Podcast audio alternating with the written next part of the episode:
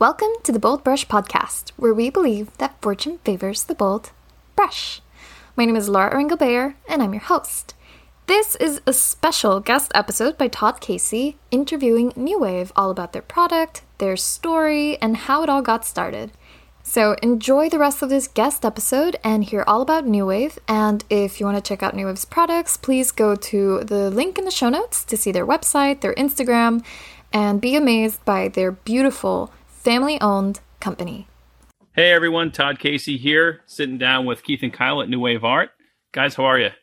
Hey, how are you doing, Todd? This I'm is good. Kyle. And this is Keith. Uh, why don't we start with uh, just a quick overview of uh, New Wave Art? Uh, you know, when did you guys start? You've come a long way, obviously, since we met about ten years ago. So, Sure, sure, yeah. So, uh, so we we started we started this journey about actually probably about twelve years ago, um, and then we new New Wave has been in business about ten years. So it took us about two years to put everything, put all of our ducks in a row. Um, and yeah, we we originally started by uh, producing uh, artist palettes, uh, which which we still make today. Uh, that that was our first product, um, and it basically stemmed from uh, uh, our, our father, who's been painting for for thirty plus years. Uh, he uh, he he start he had a uh, a graveyard of art of artist palettes and uh, wanted to create an ergonomic uh, artist palette that was comfortable to hold. Um, with a three point design, so it distributes your weight among your hand, your arm, and your torso. Uh, he used to work for Boeing way back when, sharpening helicopter blades by hand. So his his thumbs are shot. So as he held a, a, a traditional handheld palette, um, his thumbs would swell on them. So so we wanted to put, create a uh, ergonomic uh, palette that wouldn't wouldn't hurt his thumbs. Uh, so long story short, uh, uh, my brother and, and I and and uh, our dad we we we created this three point design, and that was our first product line, handheld wood palettes. And from there, ten years of of building, and uh, it's been been quite a, a roller coaster ride. uh, we met, I think, what like ten years ago was it at the Portrait Society of Connecticut? I think, and you guys were, uh, I think, just starting out for like a couple of years. I got one of your palettes. They're awesome. They're super durable. They last forever. I still have it. Um, you know, since then though, you you've rolled out a bunch of products. So like product development, how are, how are you guys coming up with new stuff? Because your your products are almost so good that they last like forever. Yeah, so we uh it was kind of it's been a process trying to figure all that out. We we initially started with the handheld palettes like Kyle was mentioning and like you just mentioned. And from there we we just made a a slew of different artist palettes wrapped around this three-point design with a few different shapes and sizes. And uh, we initially just just started saying, "Hey, what type of different materials can we make these palettes out of?" And some were f- were for the traditional artists that would work in oil. Then we started making some products that were for more of a student or hobbyist that might want uh, disposable paper palettes. Uh, we actually had the first uh, ergonomic handheld paper palette, which is a pretty cool product. Um, and we also came out with uh, a peelable acrylic palette that used that three point design. So initially it was just really identifying what was what those holes were, excuse me, what those holes were in the market and uh, trying to figure out the substrate that would make sense. And in those early days, we would come up with an idea and say, okay, well, how do we, how do we, where do we get paper? What type of paper do you use? What has to be on that paper? Um, how do we then, once we came up with the idea, how do you manufacture it? And a lot of companies, they outsource and you hear that all the time, especially today, people outsourcing overseas. And what we learned in those early days was we have so much more control over the quality of the product as well as the price of the product when we make it in house. So a lot of people thought we were crazy when we first got started. We, we thought we would just, we did think we could outsource things and uh, get the same quality product that we, that we envisioned. And we found out that that wasn't the case. And uh, so we started manufacturing things in house. And since that day, with those early products of palettes and then adding glass palettes and Yugo, we've been making everything in house. But the the product design process has evolved. Um, typically, you can jump in, Kyle, but typically we will sit down at 6 a.m. when we first come up with an idea and we'll just go back and forth on that idea for three or four hours until our brains are about to explode and uh, get something on paper. Yeah, yeah. It, it starts by uh, getting getting something on paper, um, and then from there, it's usually another. Depending on the product, it could be anywhere from a year to two year process. Um, because as Keith mentioned, keep keep in mind that it's not just the idea. It's the idea is the easy part. Uh, the, the tough part is how is something made with what materials is it made with? Um, what's, what's the process of, of, of making it? Um, how do you manufacture it? Yeah. Can yeah. it be manufactured? Hmm. Um, what's the price point? Because you don't want things to be super expensive. That's one of our, one of our MOs, especially with Yugo Plein Air. We wanted to provide an awesome Pochade box that was affordable to everybody. And, um, it's really easy to make something high priced, but it's really difficult to make something that is in line with most budgets. So like the logistics of that, like you, you come up with an idea, you know, you have this idea for, let's see, the Yugo, uh, plein air, uh, Pochade box, right?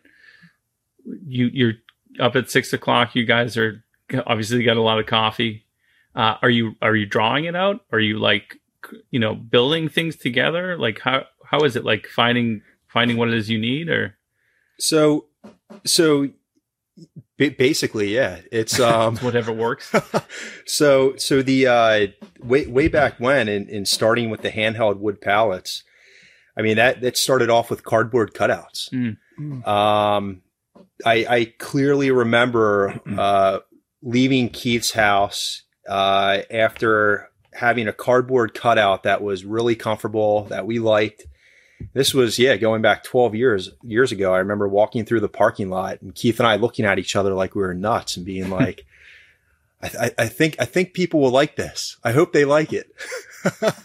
So um and then yeah with uh with with our our, our stuff today uh the new stuff that we're coming out with um the yugo plein air uh Pochade boxes in particular that's that's a really intense uh design uh, a lot of the Yugo uh, plein air products are, are intensely designed, um, so it has it has uh, gravitated uh, to to uh, programs and different things that are a little bit more uh, um, technical. Technical, yeah, yeah, more technical I got, I got than cardboard. Back, Kyle. I got you, got me. so more technical than cardboard cutouts, but yeah. but yeah, it's it, it most part it's still the same that it yeah. always used to be. So after that, do you like you make prototypes in wood, and then you like do you like give them like because you guys don't paint all that much yet, right? You're about to. we're supposed to go. Bit, yeah. yeah. we're supposed to go plein air painting in a couple weeks. So do you do like a prototype or two and then give it to someone? Like I know your dad was probably like the original. Uh, person to try out the, the palettes like what do you do with like the yugo when you make it yeah so we uh, will typically come up with an idea and if it's possible to make a prototype, we will make a prototype and we'll talk to different artists we know and just try to get some feedback on what they like and what they don't like about that really, um, like real, it's, it, it's like at that stage, it's a really generic design, but it's, it's at a level where people can give us feedback and then we start tweaking. But yeah, that's, that's actually the fun part because you start to take these ideas and they turn into something tangible like flesh them out. You got it. Yeah, building it, it. seeing if it works. It's really cool. Like engineer them. Yep, yep. And like, there's a product we're working on right now. I can't say what it is. It'll be out in a couple months. But from a just from a uh, I don't even know how to describe it. Like from a from a standpoint of just making sure measurements were correct, it was one of the most difficult projects we've ever worked on because everything there was you could you couldn't be off by more than like uh, one thou, which is, or wow. like 10 thou, which is like what, tenth of it's an inch small. or something. I don't wow. know, something like that. But a caliper is our best yeah, friend. Yeah. Yeah. but, uh, but yeah, no, it's, it's fun. Like that's the creative process for us. I, I went to art school back in the day. Um, but I don't do too much drawing anymore just because I don't have time for it. So, um, the product development really fills that fills that void, and I love doing it. Mm, that's awesome. Building your artist website can be a hassle, but with Faso, they make it easy to get online, sell more of your work, and promote your art. Right now, for our Bold Brush podcast listeners, you can get over 50% off your first year on Faso with our special link. Simply visit faso.com forward slash podcast. Faso is a leading provider of fine art websites. They have online marketing tips that you get every week, as well as online workshops and other tips and tricks to help you sell your work. So remember, use our link, faso.com forward slash podcast, to get over 50% off right now. That's F A S O dot com forward slash podcast. So you talked about like once you build the product, you give it to a couple of people, right? Or one or two artists to kind of try it out. Is that like where your influencer, like do you work with influencers or? Uh, yeah. So we, uh, we work with, we work with artists all throughout the world. Um, if it, if it wasn't, if it wasn't for the help from the artist, uh, we, we wouldn't be where we are today. Um, we, we have, we we have help from a lot of uh, a lot of a lot of good good people out there. Um, there's there's artists that we've known for all ten years, and we still talk. Well, you're one of them.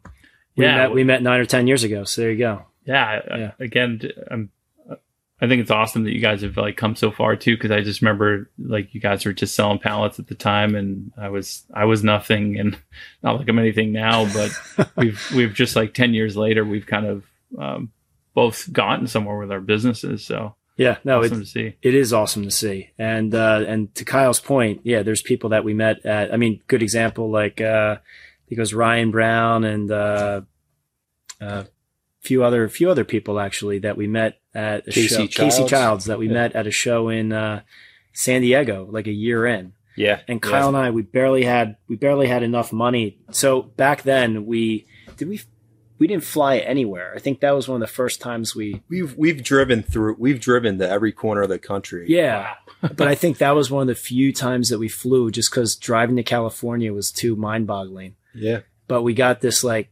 this dirty roach infested motel because we couldn't afford anything else. And everyone else was staying at the resort. But uh, we had a great time. We met some really cool people and we still talk to those people today and work with them back and forth all the time. a lot a lot of the uh, a lot of the artists who met us way back then they they'll never forget who we are because we're the crazy guys traveling all around the country trying to sell artist palettes. Yeah. Um, and uh, yeah, we we we've come a long way since uh, sleeping in our car and camping out everywhere. And um, but yeah, it's uh, we- Camping's a lot cheaper than hotels. yeah, It's true. yeah. Well, yeah, and then sleeping in your car is cheaper than That camping because you have to pay Yeah. for a campsite. This is true. but uh but um yeah yeah we've uh we've come a long ways and uh we're we're definitely humbled by where we uh where we came from nothing nothing was handed to us That's awesome, man. So happy you guys have made it so far with the business. Uh, in terms of like, you know, the business side of it, is there any like, you know, business tips you'd be willing to kind of share with anyone?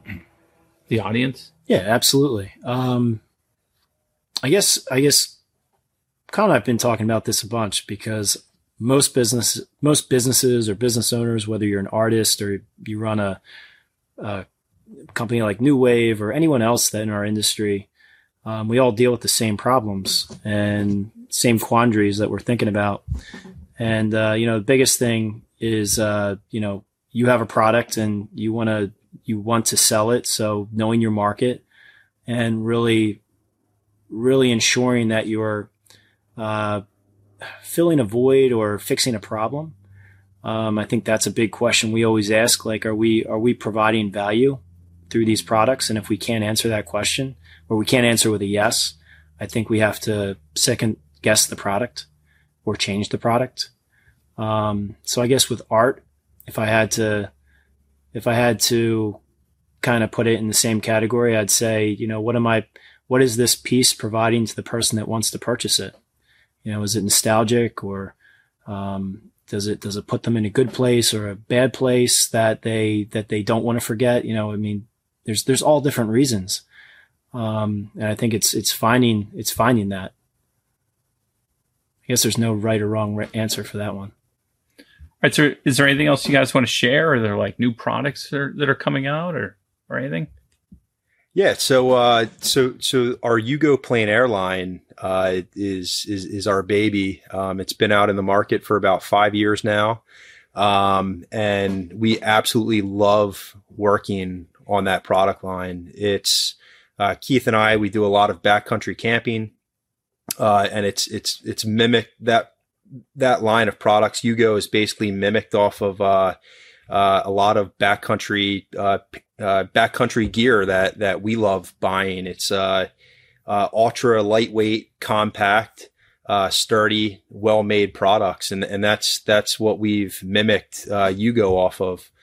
Um, so yeah, we've we've we're, we're we've been working on a lot of new products uh, in within Yugo. Um, can't can't tell you exactly what they are right now. Uh, so so definitely going to try to build some suspense. but uh, but yeah, it's uh, it, it's it's a lot of fun, and uh, it's it, it's amazing. It's amazing to jump on Instagram and see where these Yugo Pochade boxes have have been. Um, us and all of our coworkers. I mean, we we all get jealous. Uh, where where these Pochade boxes ha- have been. I mean, they, they, They see more wi- places than Yeah. Yeah, I see Yeah. it's tagged all over the place too on Instagram. Yeah, but we've taken we've taken some cool trips. We um so we're we're in Philadelphia and uh we we try to do photo shoots once every year once every 2 years for Yugo and it's been cool because we've never I mean we're still a small business and we've never had the opportunity to do something like that. You only you see it with like companies like Patagonia and other big outdoor brands. So we're like, why don't we do something cool? We don't have to spend a whole bunch of money, but we can drive someplace with a few artists, make them camp out with us. We don't make them sleep in the back of the car, but we do go camping. And, uh, uh, we've been to, so our first trip was, uh, in the Catskills with, uh, um, we went with, uh, Aaron Thompson and Kelly, Kelly Foss. And, uh, we have a great buddy that we know that does the photography. And, uh, then we went to New York well, that, City. That that trip was fun Oh, because yeah, it yeah, uh, yeah. the, the the hike up to uh, Mount Haystack. Uh, we we thought it was going to be about a three mile hike, ended up turning into eight miles during the pouring rain. So Oh, we man. Yeah, but that was We- Kyle's logistics because Kyle told Kyle told Kelly and Aaron that it was only going to be two to two and a half miles, and by three to four miles, they were like, "What? What are you talking about?" we we had we had to get them to the top of the mountain. that was our objective. It's awesome. and then yeah, they almost they almost uh, ran away in the middle of the night because it was so bad. But uh, we the weather ended up clearing up, and uh, we got up to Haystack, and um, I guess it was about four hours of sunshine with just enough clouds to really provide some really cool shots. Uh, but that turned into a really great trip, and then we went up to New York City the year after that, and then we took a break because of COVID. And then this past year, we uh, we went with uh, Mario Robinson and Mike Adams um, up to Acadia National Park, and that was that was an amazing trip as well. Yeah, so we get to see some cool things, and that's one of the that was one of the catalysts to uh, starting Yugo. Um, we just we love the outdoors, so Sweet. Well, thanks for taking the time to uh, talk with me, and uh, we'll be in touch soon. Yeah, Todd. Sounds good. Thanks. Appreciate it. yeah. All thank right. you, Todd. Take care, guys.